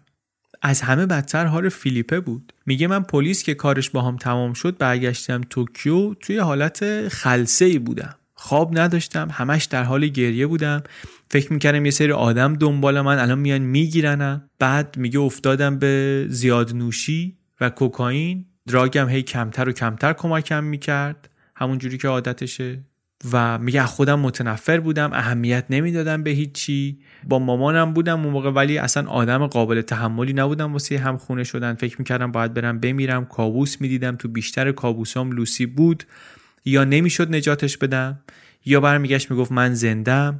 خواب اون تماس تلفنی آخر رو میدیدم، خواب اینو میدم که یکی بهم میگه لوسی رو دیگه نمیبینم. پلیس هم ازم قول گرفته بود، رسما تعهد گرفته بود که نباید راجع به پرونده با خانواده بلکمن حرفی بزنم، واسه همین مصیبت برام 10 برابر شده بود. دوستای لوسی، مادرش، اینا همه از من دور شدن چون فکر میکردن یه چیزی میدونم که نمیگم، یک مدرکی، یک شاهد حیاتی دست من هست که اینطوری دهنمو بسته. پلیس با یه پسری ازدواج کرد فیلیپه که قبلا از دوران نوجوانی میشناختش، ولی مدام میگه احساس گناه، احساس عذاب وجدان جلومو میگرفت، نمیتونستم شاد بشم. روز تولدم، روز مهمونی، تو کریسمس، روز عروسی، همه جا عذاب وجدان داشتم که الان لوسی هم میتونست اینطوری خوشحال باشه، خوشبخت باشه ها. یه جوری بودم انگار همش تقصیر منه که من اینجام و لوسی نیست. تجربه داغداری و سوگ رو خیلی وقتا با از دست دادن یه عضو بدن مقایسه میکنن، منتها این یه جور از دست دادن دیگریه. وقتی که از دست میدی بالاخره جای جراحت دوخته میشه، جراحی میشه اینا، ولی وقتی یک آدم جوونی غیر منتظره و وحشتناک اینطوری خشونتبار میمیره، مثل اینه که یک عضوی یهو از جا کنده بشه. خونریزی شدیده و روی اعضای دیگر بدن هم تأثیر میذاره، اعضایی که ممکنه خیلی دورتر از این عضو قطع شده باشن. موج قصه لوسی به خیلی‌ها رسید، به خیلی‌هایی که اصلا نمیشناختنش، زندگی خیلی‌ها رو عوض کرد. یه اثر بزرگی هم که گذاشت این بود که آدما رو دور کرد از هم، نیروی گریز از مرکز داشت، نه فقط خانواده بلکمن. خیلی از آدمایی که لوسی رو میشناختن متوجه شدن که دارن با دوستاشون، با خانوادهشون، با بقیه غریبه میشن. اونایی که دوست داشتن لوسی رو، اونایی که بهش اهمیت میدادن، هر واکنشی کسی به مرگش نشون میداد واسه شون ناخوشایند بود. اگر سرد بودن، اگر بی‌تفاوت بودن، اگر زیادی کنجکاوی میکردن، اگر تحلیلی داشتن که بالاخره از تلویزیون و روزنامه و اینور و اونور گرفته بودن و دربارش حرف میزدن، هر چی میگفتن از چشم آدمایی که لوسی رو دوست داشتن میافتادن. خیلیا به شغلش گیر میدادن، هاستسی رفته بود چی کار، چه آدم احمقی بود سوار ماشین غریبه شده بود، یا اینکه یه عده برعکس راجع به نزدیک بودنشون به لوسی اقراق میکردن، زیاد میخواستن حالا به این آدمی که در مرگش مشهور شده خودشون رو نزدیک نشون بدن. فراموش میکردن که بابا اینم یه آدمی بود مثل بقیه، اینم یه آدمی بود مثل ما، این حتی درباره ما هم صادقه ها، ما هم که با این فاصله زمانی و مکانی و فرهنگی و همه چی داریم با این ماجرا آشنا میشیم. خوبه قبل از این که نظر بدیم یه خورده به این فکر کنی. جین تعریف میکنه، میگه که من دوستانم و بعد از این قصه کم کم از دست دادم، به خاطر اینکه مسئله اخلاقیشون این شده بود که خب به یک خانومی که دخترش تازه تیکه تیکه شده و در غار دفن شده چی باید بگیم؟ اصلا حرف مناسب در چنین موقعیتی چیه؟ به همچین آدمی چی میشه گفت؟ خیلی اثر داشت روی آدمای نزدیک لوسی، خیلی روی آدمهایی که دورتر هم ازش بودن خیلی اثر گذاشت. یه اتفاق دیگه ای که افتاد این وسط این بود که خیلی از رسانه ها و خبرنگارها شکایت کرد اوبارا، از جمله از همین ریچارد پری، نویسنده کتاب People Who Eat Darkness.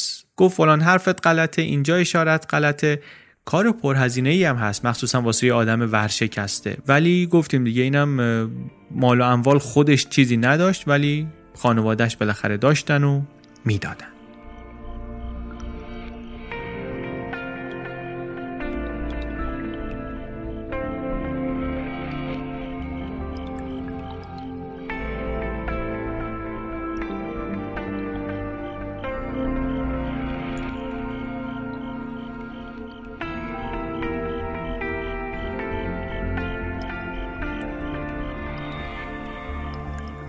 چرا لوسی رفت آپارتمان اوبارا؟ این سوالیه که حتی نزدیکترین آدم‌ها به لوسی هم نمیتونن جوابشو درست بدن. داداشش میگه من همیشه فکر میکردم کار احمقانه‌ای کرده. من اگر جای لوسی بودم یه جایی میگفتم دیگه بسه. من از اینجا بیشتر دیگه نمیرم. ولی بیاین اینطوری نگاه کنین. کار لوسی همین بود که آدم‌ها رو ببینه. بره مردا رو در وقت مناسب جای مناسب ملاقات کنه. برای دوهاناش، برای اینکه دوهانهاش رو پر کنه اونقدری که لازمه بگیره، لازم داشت مشتریاش رو بیشتر ببینه. این آقا بهش پیشنهاد داد که گوشی موبایل بهت میدم. این زندگیش رو راحت‌تر میکرد، کارش رو بهتر میکرد، دوستیاش رو هم بهتر میکرد، رابطه‌اش رو هم با دوست پسر جدیدش بهتر میکرد. اوبارا هم در نگاه اول در ظاهر هیچیش غلط نبود، انگلیسیش خوب بود، به وضوح آدم پولداری بود. از بقیه مشتریایی که تو کازابلانکا می آمدن واقعا بهتر به نظر می آمد در چشم لوسی، به احتمال خیلی خیلی زیاد. بعدش هم قرار نهار بود اصلا. اوبارا یه مقدار دیر کرد و گفت حالا مثلا بریم یه جای دیگه. یه جای دیگه هم یه جای قشنگیه، یه جای آرامیه، یه جایی کنار دریاییه، یه مقدار یادآور خونه هم هست، یادآور بریتانیا هم هست. لوسی شکی نکرد. وقتی هم که رسیدن اونجا دستشو نگرفت بدو ببره سمت خونه. رفتن کنار آب، عکس گرفتن اونجا. بعد دیدن که دیره، به جای اینکه بریم رستوران غذا رو سفارش بدیم بیارن خونه. بعد تو خونه هم گوشی رو همچی که داده به لوسی گوشی فعال شده. هیچ کی نمیدونسته بعدش چی پیش میاد. الان هم هیچ کی نمیدونه بعدش دقیقاً چی پیش آمد. دادگاه جزئیات رو نفهمید، اوبارا هم که هیچ وقت نپذیرفت مسئولیت مرگ رو. حالا بعد از یه همچین روزی با یک همچین مردی در یک چنین شرایطی خیلی عجیبه که با هم یه شامپاینی هم بخورن، یه خورده هم سرشون گرم بشه. خیلی از زن‌ها ممکنه که در چنین موقعیتی همین کار رو بکنن.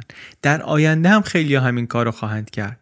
لوسی به قول ریچارد پری میگه اصلا کار احمقانه‌ای نکرده بود، خیلی بد شانس بود. فقط در جامعه‌ای بسیار امن و بسیار پیچیده مثل ژاپن بد شانسی آورد. تیم بلکمن اصلا حتی بدشانسی رو هم قبول نمیکنه. میگه نه، این ماجرا تقصیر این جامعه بوده. یه کسی که نباید آزاد می بود آزاد بود. تقصیرش کردن جامعه ژاپن و پلیس ژاپنه. لوسی قربانی کوتاهی مأمورین قانون و قانون شد. پلیس ژاپن کارش خیلی خوبه در مدیریت ترافیک، در اینکه یک آدم سمبالایی میخواد از خیابون رد بشه یا گم شده یا یک کسی مثلا کار ناشایستی میکنه تو خیابون، بخواد به این تذکر بده یا توبیخش کنه. ولی کار از این که جدی تر و غیر عادی بشه، اینا دیگه مجهز نیستن، اون چیزایی که لازمه رو ندارن، نمیتونن به اندازه کافی خلاق باشن، عملکردشون قراردادیه. این واسه یه پلیسی در دنیای امروز کافی نیست. این که جرم و جنایت در ژاپن کمه به خاطر اینی که مردم قانونمندن، مردم آدمای محترمین، از خشونت پرهیز دارن. سر ماجرای اوبارا مشکل فقط این نبود که جریان محاکمه کند بود یا اینکه محل دفن لوسی رو نتونسته بودن زود پیدا کنن.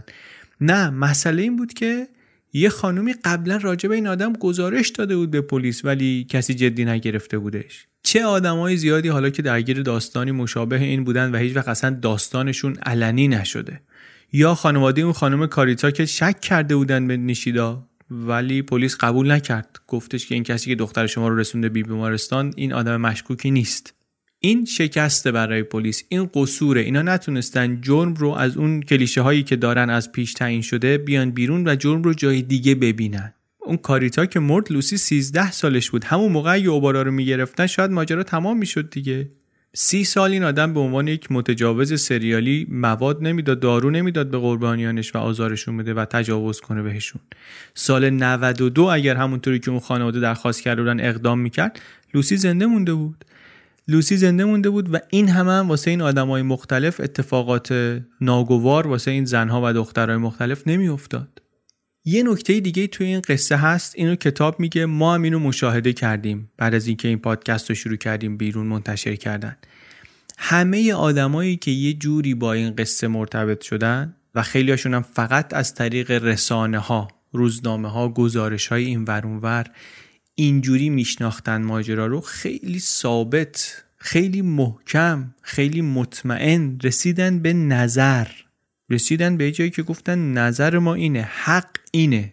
نه فقط در مورد اینکه اوبارا گناهکار هست یا نیست، این خیلی سوال سخت و پیچیده‌ای نبود، کشتی گرفتن باهاش احتمالاً برای خیلی‌ها، ولی در مورد خود لوسی، در مورد خانوادهش، در مورد ژاپن، این میل به قضاوت کردن یکی از تأثیرات خارق‌العاده‌ای بود که این پرونده داشت. بخش خیلی بزرگیش هم متمرکز بود روی تیم و اینکه اون 100 میلیون ین رو قبول کرده بود. هفته‌های بعد از اینکه خبرش آمد، یه طوری بود انگار که اصلا تیم محکوم شده به یک جنایتی به جای اینکه اوبارا محکوم شده باشه. میگفتن اصلا این باید تا آخر عمر شکنجه بکشه، دو بار، به دو دلیل. یکی به خاطر اینکه دخترش این بلا سرش آمد، تقصیر این هم بود، کوتاهی کرده بود. دو، به خاطر اینکه نذاشت عدالت برقرار بشه.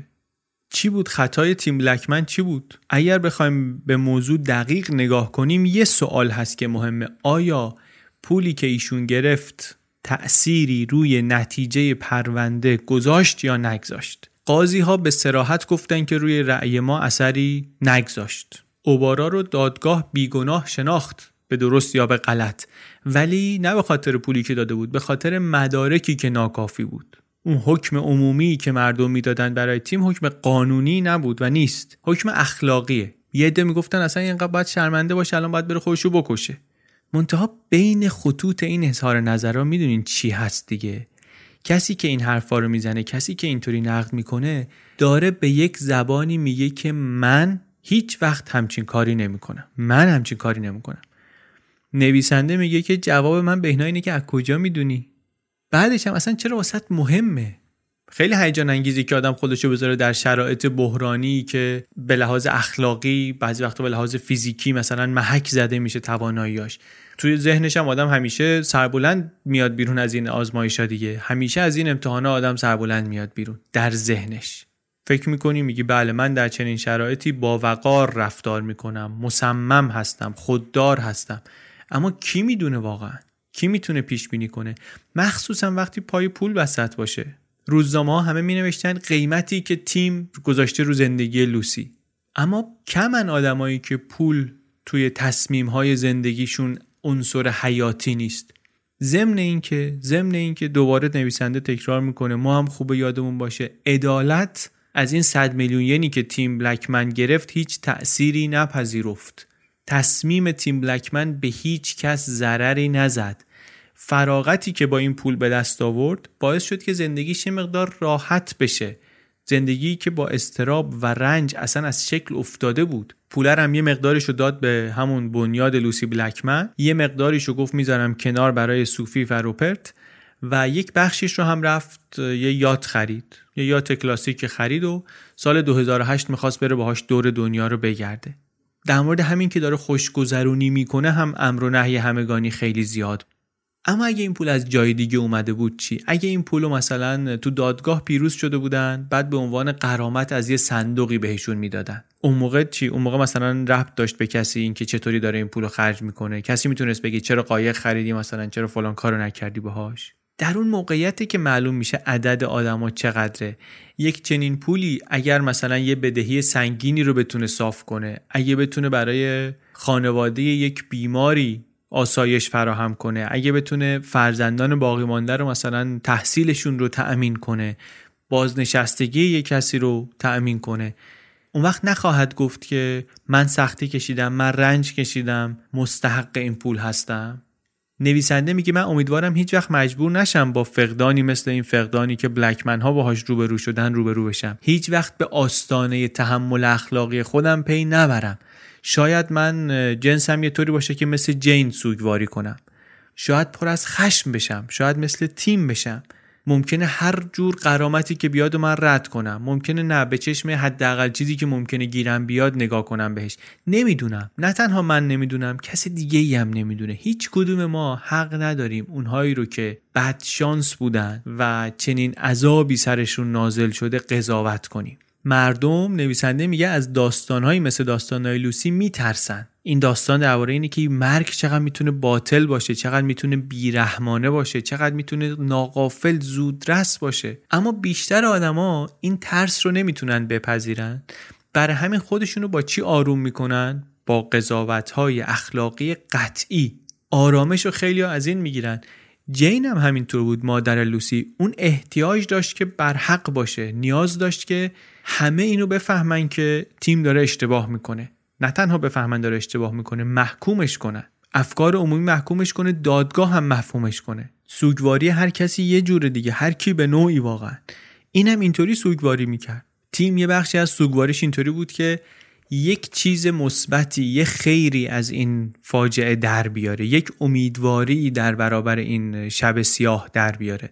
چطوری این کارو کرد؟ مثلا با اون خیریه‌ای که تأسیس کرد. خیریه از خیلی اطلاعات میده به جوانایی که دارن میرن مسافرت، هشدار میده مواظب چه چیزایی باشن، چطوری مواظب باشن مسموم نشن، تجاوز، توی نایت کلاب چطوری مواظب خودتون باشین.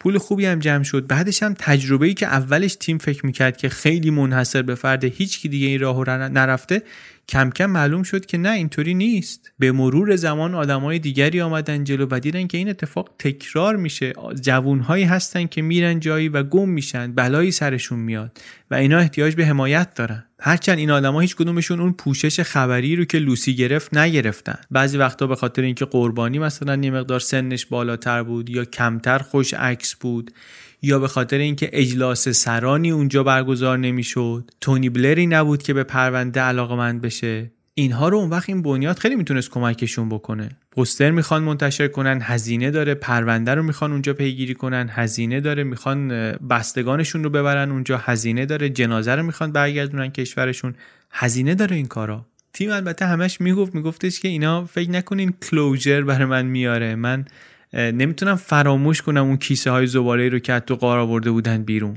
همه غم و ناامیدی و حسرت من گره خورده با همون لحظه، با سرنوشتی که لوسی پیدا کرد. ولی کمکش میکنه این کارها که تسلیم فکرهای خودکشی محور نشه. به قول خودش تصور کنیم موقعیتشو. میگه لوسی مرده بود، سوفی در آسایشگاه بستری بود، روپرت از دانشگاه اخراج شده بود، از لحاظ عصبی هم فرو پاشیده بود، مسئولیت زیادی رو دوش من بود و همه چی داشت بدتر میشد. برای مدت زیادی هیچ چیزی بهتر نمیشد. منم فکر میکردم هیچ وقت دیگه از این قضیه بیرون نمیام. یه تاریخ‌هایی مخصوصاً هست، میگه که اینها از شانس بعد ما در طول سال هم پراکندن. اول جولای روزیه که گم شد، اول سپتامبر تولدشه، فوریه روزیه که پیدا شد، کریسمس بالاخره سخت وقتی همه دور هم جمع نیستن. ولی میگه از همش بدتر واسه من اون روزیه که مرد. من اون روز رو دوست دارم برم فقط وسط دریا باشم. لوسی عاشق آب بود، عاشق دریا بود و من وقتی میرم وسط دریا اونجا خیلی به یادش میافتم. اونجا عمیقاً حس میکنم که نیست کنار من که از این منظره لذت ببره.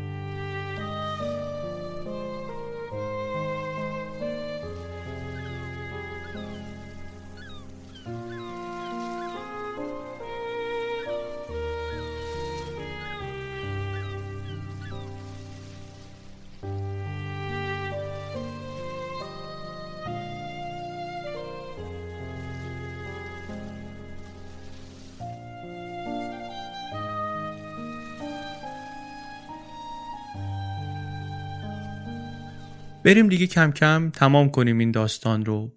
چی شد؟ بعدش چی شد؟ نهایت چی شد؟ آخرش چی شد؟ اون خانم استرالیایی بود که اوارا محکوم شده بود به اینکه تجاوز کرده بهش و باعث کشته شدنش شده. اوارا اعتراض کرد به حکم. همون موقع البته خانواده لوسی بلکمن هم اعتراض کردن به حکم بیگناهی که گرفته بود. ولی اوارا داشت اعتراض می‌کرد و میرفت جلو. فوریه 2008 پدر اون خانم به خرج اوارا پرواز کرد رفت ژاپن که درباره پولی که اوبارا میخواست بهش بده مذاکره کنه باهاش. پول تسلیت، پول سرسلامتی. میگفتن خانواده که ما دیگه فهمیدیم که دولت ژاپن پولی به ما نمیده، غرامتی به ما نمیده، خودمونم اگه بخوایم بریم بجنگیم در دادگاه مدنی خیلی گرونه برامون و اصلا بازم معلوم نیست که پولی گیرمون بیاد. این وسط اوبارا یک راهنمایی زده بود به ما، واسه همین من تصمیم گرفتم برم. مادر کاریتا البته همسر سابق این آقا مثل مادر لوسی مخالفت کرده بود. گفته بود که ما اگه پول بگیریم ممکنه این اثر بذاره روی رأی دادگاه تجدید نظر و اینو سر این قسم تبرئه کنن. از اون ور ولی این واقعا آخرین شانسشون بود برای اینکه بتونن یک پولی بگیرن.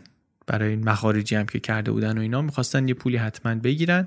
مبلغ روی میزم دقیقاً همون قدری بود که به بلکمن ها داده شده بود. 100 میلیون ین معادل 450,000 پوند.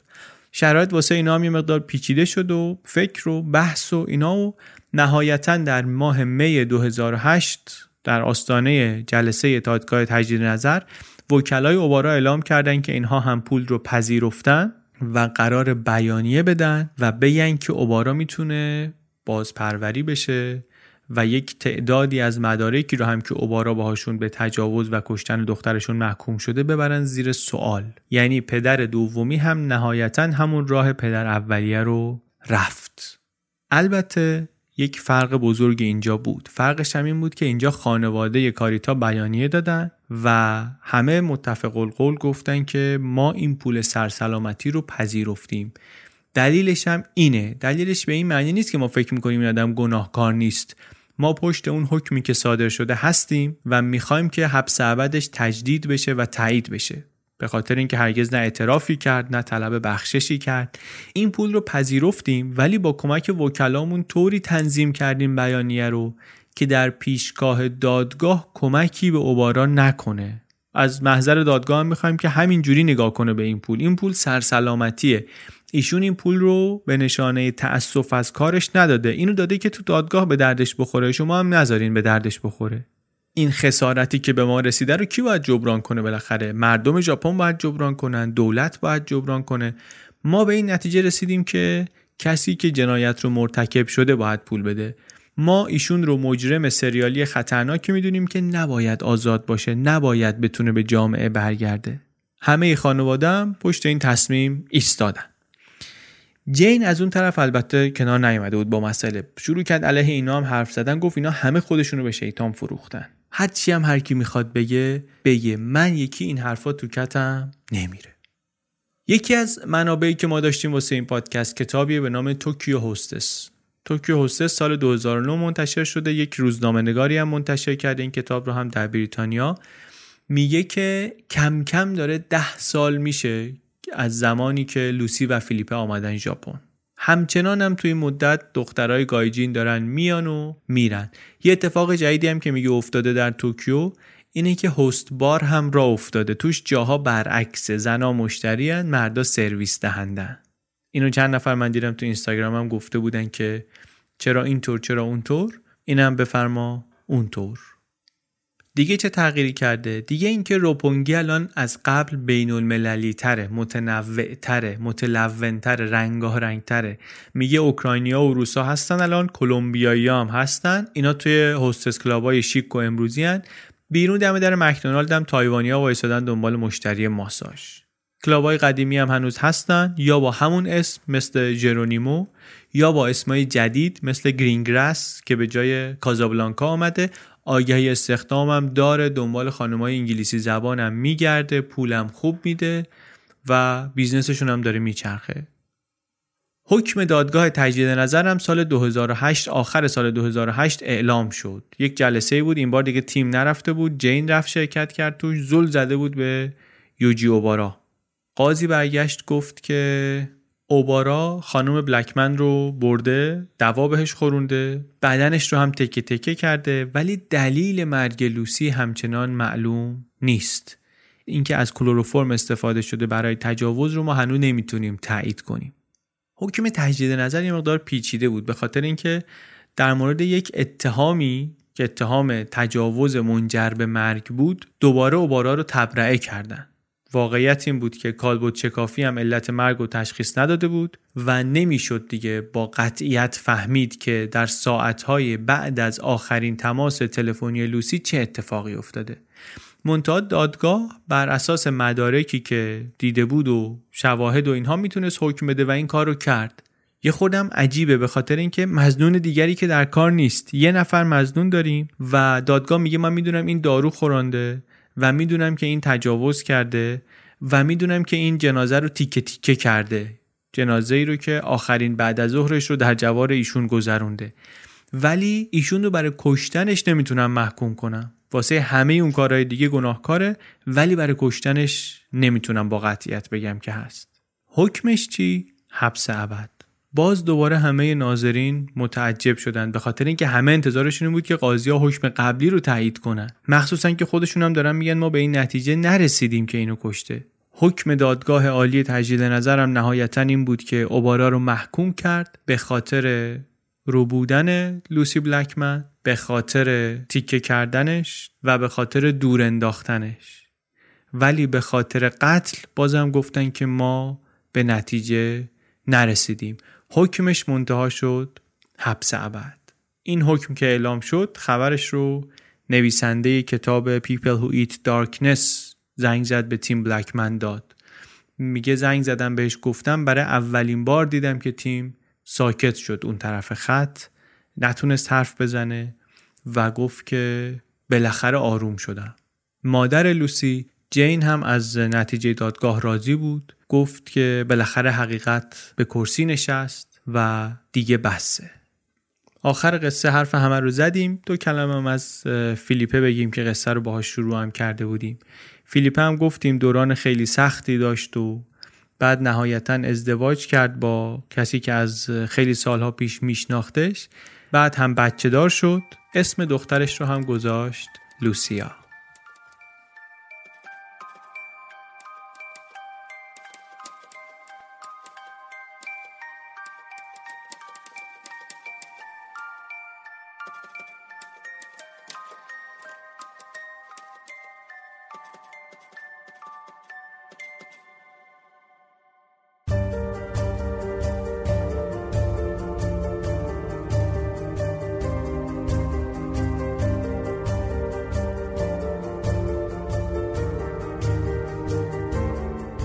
چیزی که شنیدین اپیزود 67 پادکست چنل بی بود، ششمین و آخرین قسمت پادکست سریالی لوسی.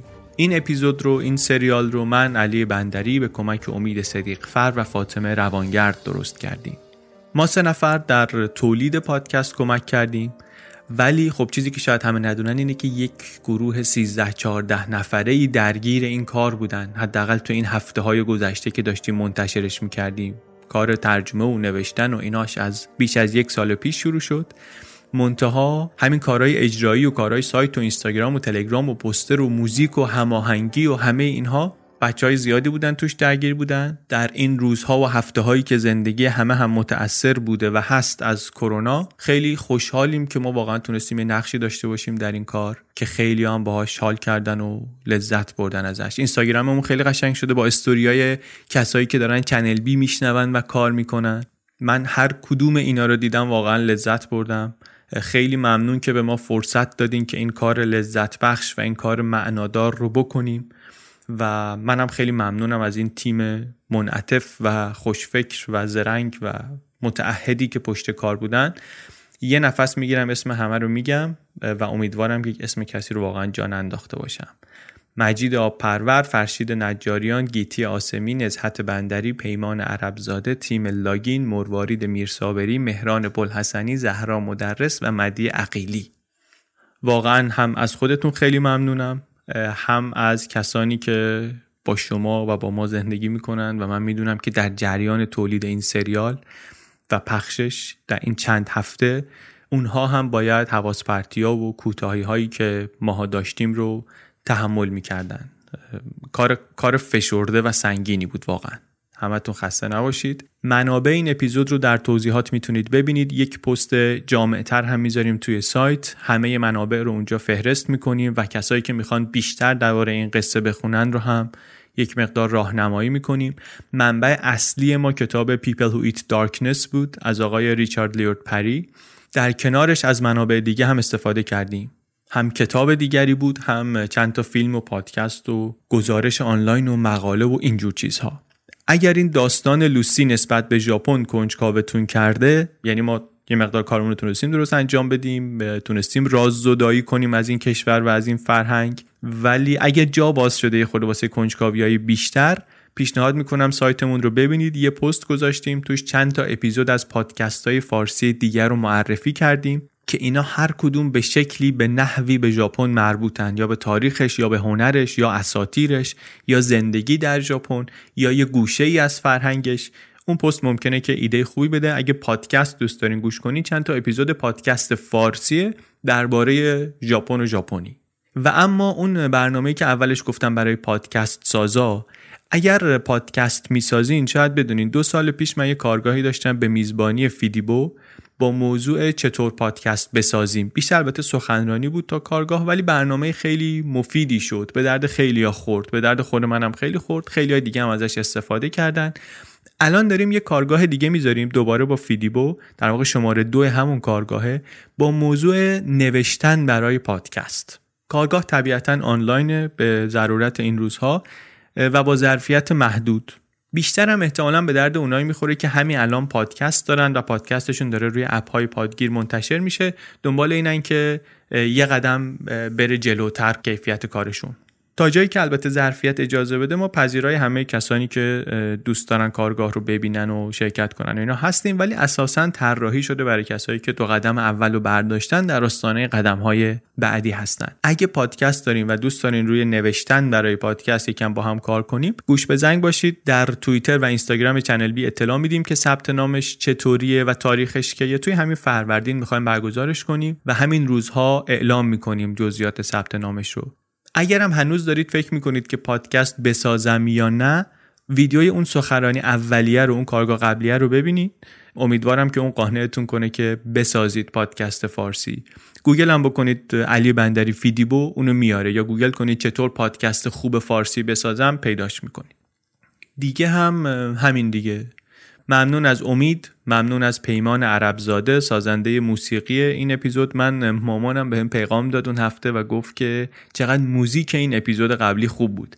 تا حالا من از مامانم روی یکی از اجزای پادکست کامنت نگرفته بودم. ممنون خلاصه از پیمان عرب زاده، از مجید آبپرور طراح کاور این اپیزود و از همه شما. دم شما گرم.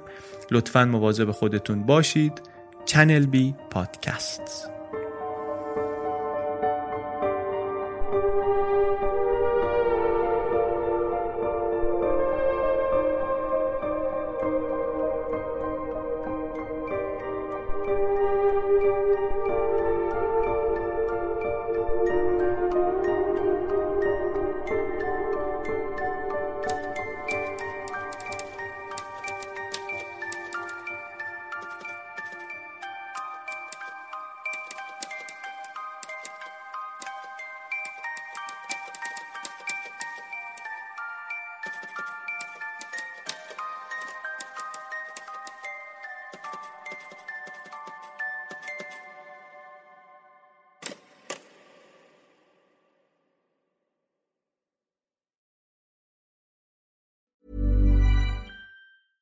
Even when we're on a budget, we still deserve nice things.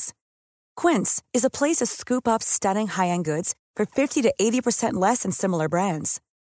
They have buttery soft cashmere sweaters starting at $50, luxurious Italian leather bags, and so much more.